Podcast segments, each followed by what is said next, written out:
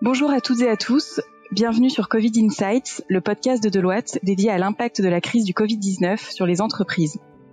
Tout au long de ces prochaines semaines, nous donnerons la parole à des experts de Deloitte qui nous éclaireront sur les conséquences immédiates et à venir de l'épidémie sur l'activité des entreprises.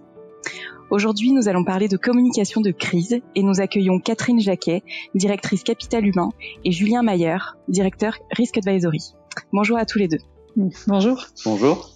Julien, pour commencer, pour bien comprendre, est-ce que vous pouvez nous expliquer quelle est l'importance du rôle de la communication en temps de crise?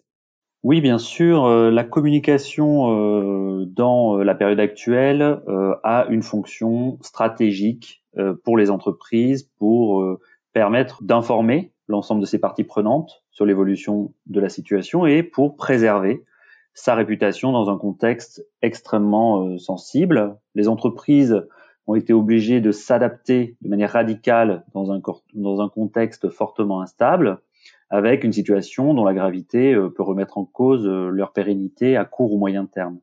On observe quatre types d'éléments qui déstabilisent euh, la situation des organisations et pourraient mener vers de mauvaises stratégies de communication. Tout d'abord, l'accélération du temps, avec une succession de ruptures soudaines qui impactent la continuité de l'activité le manque d'information, c'est-à-dire une situation qui évolue en permanence et qui ne permet pas toujours de disposer d'une information stabilisée, l'importance des décisions, c'est-à-dire la nécessité chaque jour de prendre des décisions majeures qui peuvent avoir des impacts sur les activités et l'activité, euh, sur les équipes et sur l'activité à long terme, et puis une multiplication de sollicitations dans un temps réduit, la nécessité d'informer et de rassurer l'ensemble des parties prenantes. Tout ça dans le cadre d'une crise qui est inédite par son ampleur, à la fois parce qu'elle est mondiale, parce qu'elle est incertaine en termes de durée, et en même temps parce qu'elle euh, a des effets sanitaires qui euh, ont des impacts inédits sur le travail au quotidien. Donc ça génère beaucoup d'incertitudes. Et l'enjeu de la communication dans ce contexte d'incertitude, c'est de réduire ce, euh, cette perte de repères et donc de jouer un rôle justement de réorientation vers des éléments de réassurance, à la fois en renforçant la communication de proximité, le maillon essentiel vers les collaborateurs, en pensant à informer l'ensemble de l'écosystème et en donnant de la visibilité, en étant transparent sur les mesures, c'est très important, et en montrant l'exemple jusqu'au plus haut niveau de l'organisation. D'accord. Alors de manière un peu plus spécifique sur euh, la communication externe, comment les entreprises aujourd'hui s'organisent pour, pour communiquer et quelles sont vous vos recommandations pour une meilleure communication en temps de crise? Il y a euh, effectivement euh, la nécessité, compte tenu des pressions qui s'exercent sur les organisations, à repenser la façon euh, dont les équipes travaillent ensemble dans une période aussi complexe. il faut beaucoup d'agilité pour avoir une communication efficace et rapide. Alors, en termes de principes à respecter, il y en a au moins quatre. le premier, c'est la réactivité. Le, à l'ère du, du flux d'informations continu, il est vital euh, à la fois d'écouter euh, les conversations, d'écouter euh, les enjeux qui montent et puis d'être en capacité de d'informer ces parties prenantes, de réagir rapidement. Le second, c'est la transparence. Pour générer de l'adhésion et de la confiance, il faut être transparent sur les modalités de prise de décision. C'est ça qui permettra de faciliter la pédagogie et l'appropriation des mesures qui seront mises en place. Il y a évidemment un troisième élément qui est la cohérence. On est dans une grande période d'incertitude, donc il faut une immense prudence dans euh, les communications qui sont adressées à ces publics et euh, toujours veiller à la cohérence des euh, décisions qui sont prises. Et puis la responsabilité, on l'a vu, on le voit encore au quotidien dans les actions des, grandes organisations et, dans la façon dont les entreprises s'engagent dans l'effort collectif qui nous concerne tous, c'est évidemment d'avoir une posture responsable, engagée pour accompagner euh, la résolution euh, de la crise.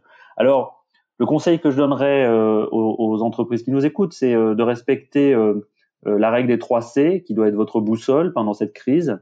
Premièrement, travailler au service de la cohésion, avoir une communication qui permet d'encourager la cohésion en garantissant au sein de votre organisation le lien entre les équipes, entre les collaborateurs euh, dans cette période de distanciation sociale, plus que jamais, il faut euh, privilégier le lien. Le second, le second élément, c'est la contribution.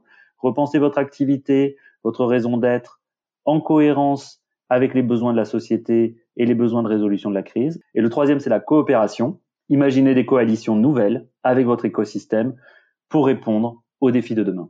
Merci Julien. Donc là, on a parlé de communication externe.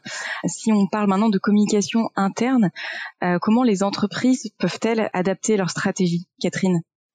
Alors, dans le contexte actuel, en interne, la communication, pour le coup, est vraiment l'agir, agir, l'agir du management.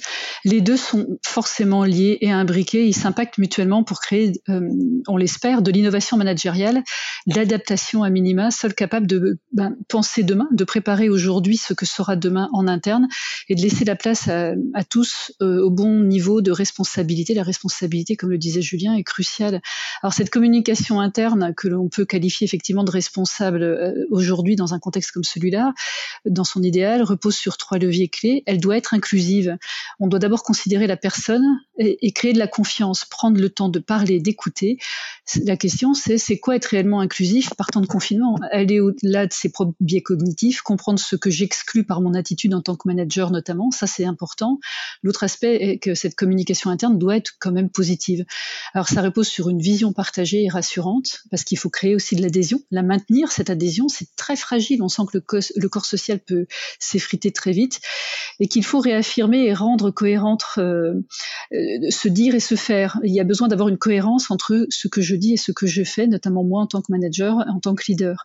Donc c'est le cœur d'une communication dite responsable, loin d'une communication trop descendante ou trop lissée qui n'a absolument pas lieu d'être dans un tel contexte, car elle serait au final grossière. Et elle doit être aussi efficace. Il faut qu'elle soit factuelle, fiable et puis pourquoi pas mesurable. On l'oublie souvent, mais l'efficacité et l'évaluation de la communication interne est nécessaire.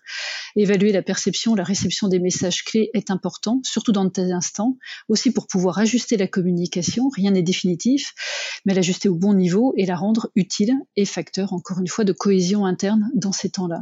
Donc cette communication qui repose vraiment sur le sens de l'action immédiate, la réactivité, la réaction rapide, doit également être engagée alors justement, est-ce que vous pouvez un petit peu préciser cette notion de communication engageante? Oui, alors le principe de la communication engageante, on le connaît bien dans l'univers aussi des transformations des comportements, notamment par rapport à toutes les transitions qu'on peut vivre aujourd'hui. Mais cette communication engageante, elle, signifie de faire précéder la diffusion d'un message persuasif par la réalisation d'un acte préparatoire. On le voit par exemple aujourd'hui avec l'attestation de sortie qu'on doit tous signer. Tout le monde y voit une forme de contrainte, c'est sûr, mais cette contrainte, elle répond à une exigence collective, respecter les règles de distanciation, et cette exigence répond à quelque chose d'essentiel qui est la préservation de la vie. Donc si on ne respecte pas cette contrainte, on a deux sanctions. L'une positive, je peux circuler librement, l'autre négative, je peux avoir une amende. Là où intervient la communication engageante, c'est dans l'acte de signer. En fait, en signant, je m'engage. Et on sait depuis l'expérience de, 43, de 1943 de Kurt Lewin que cet acte simple, en plus de la diffusion de l'information, incite les personnes à s'engager, donc à changer de comportement. Et cette forme de communication permet d'accroître ce que le professeur de management de l'Université de Nantes, Mathieu Deschessa, appelle l'intensité communicationnelle du travail, qui est attendue dans les contextes de transformation, de crise et d'incertitude. Ça veut dire simplement qu'une communication qui responsabilise et qui engage renforce la qualité des interactions en interne, renforce la confiance dans l'entreprise et au final, elle améliore la performance aussi des organisations.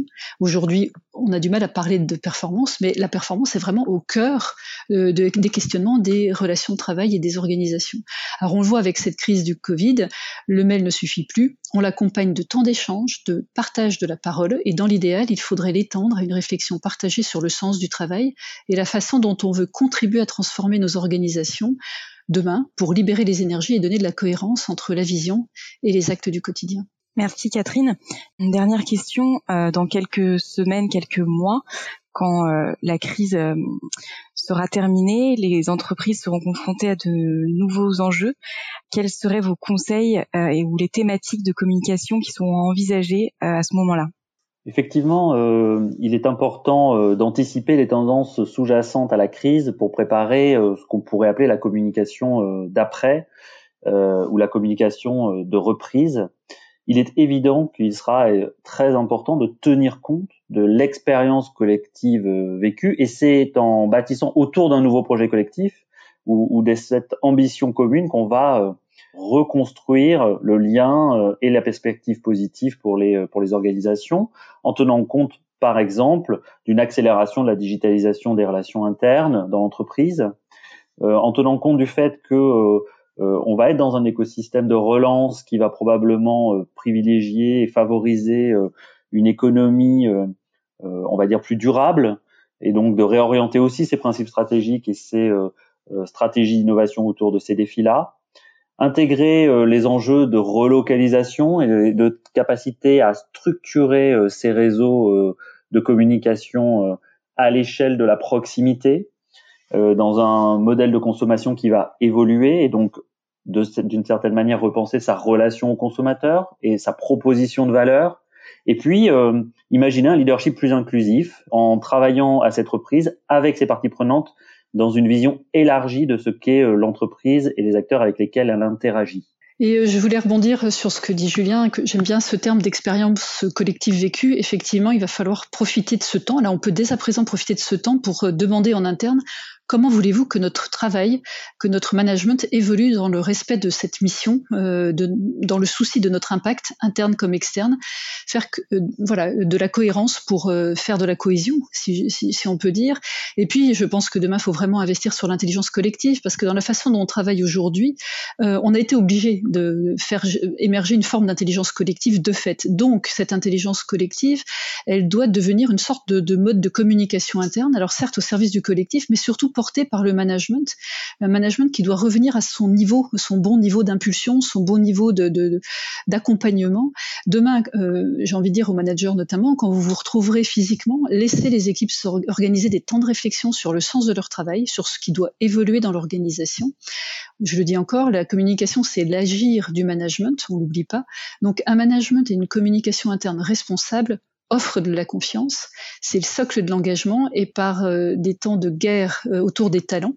Euh, et demain, on, aura cette guerre des talents pour avancer, accélérer, remotiver et réactiver cette dynamique dont on a besoin, notamment économique. Bah, cette guerre-là aura besoin d'un investissement social certain et ça passe par cette communication interne réellement ajustée et adaptée avec de l'intelligence collective. Merci beaucoup Catherine et Julien pour euh, tous ces éclairages passionnants sur la communication de crise et merci à tous d'avoir suivi ce nouvel épisode de Covid Insights. À très bientôt.